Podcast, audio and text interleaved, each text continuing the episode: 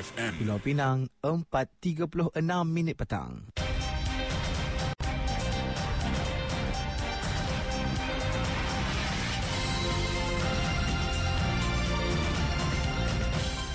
Warta Mutiara bersama-sama Hanis Ismail. Assalamualaikum. Salam Malaysia Madani.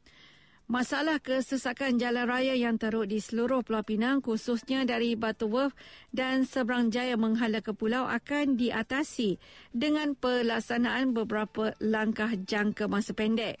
Pengurusi Jawatankuasa Infrastruktur Pengangkutan dan Digital Negeri Zahir K. Johari berkata antara langkahnya ialah menggalakkan penggunaan pengangkutan awam. Beliau berkata Rapid Penang mempunyai 237 buah bas yang beroperasi dan bilangan bas akan ditambah secara berperingkat mengikut keperluan. Kerajaan negeri juga telah membiayai sepenuhnya pas mutiara bagi penggunaan perjalanan secara percuma bagi semua pengguna harian. Tambah beliau, terdapat perkhidmatan bas percuma dalam kawasan pusat bandar Georgetown turut disediakan perkhidmatan bas percuma di laluan seperti Bayamaru ke Seberang Jaya serta Bukit Mertajam ke Komta dan perkhidmatan bas turut disediakan bagi kaki tangan yang bekerja di Komta. Ia bertujuan bagi mewujudkan sistem pengangkutan yang efisien dan menggalakkan penggunaan pengangkutan awam secara berterusan.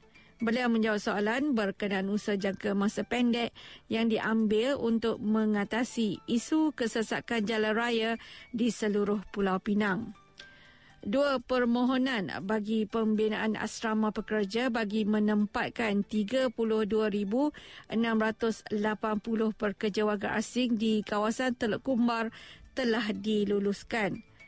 Pengurusi Jawatankuasa Kerajaan Tempatan Perancangan Bandar dan Desa Negeri Heng Moilai berkata ia berdasarkan kelulusan yang diperakukan Jawatankuasa Perancang Negeri.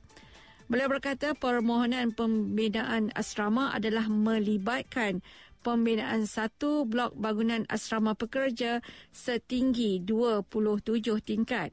Ia terdiri daripada ruang kedai 6 unit, kemudahan rekreasi dan 26 tingkat asrama pekerja melibatkan 512 unit. Beliau menjawab soalan mengenai status pembinaan asrama warga asing di Teluk Kumbar.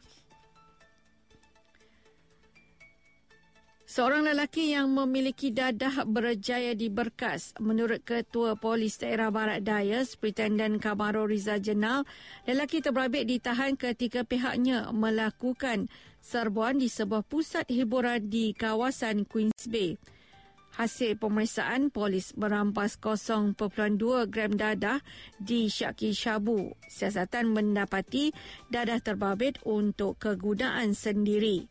Ujian air kencing terhadap suspek berusia 32 tahun itu turut didapati positif dadah.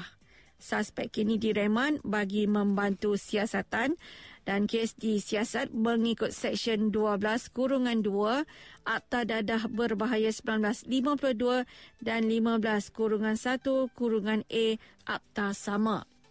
Dari sungai hingga ke segara, Palestin pasti merdeka. Sekian Warta Mutiara berita disunting Hanisma Ismail. Assalamualaikum, salam perpaduan dan salam Malaysia Madani.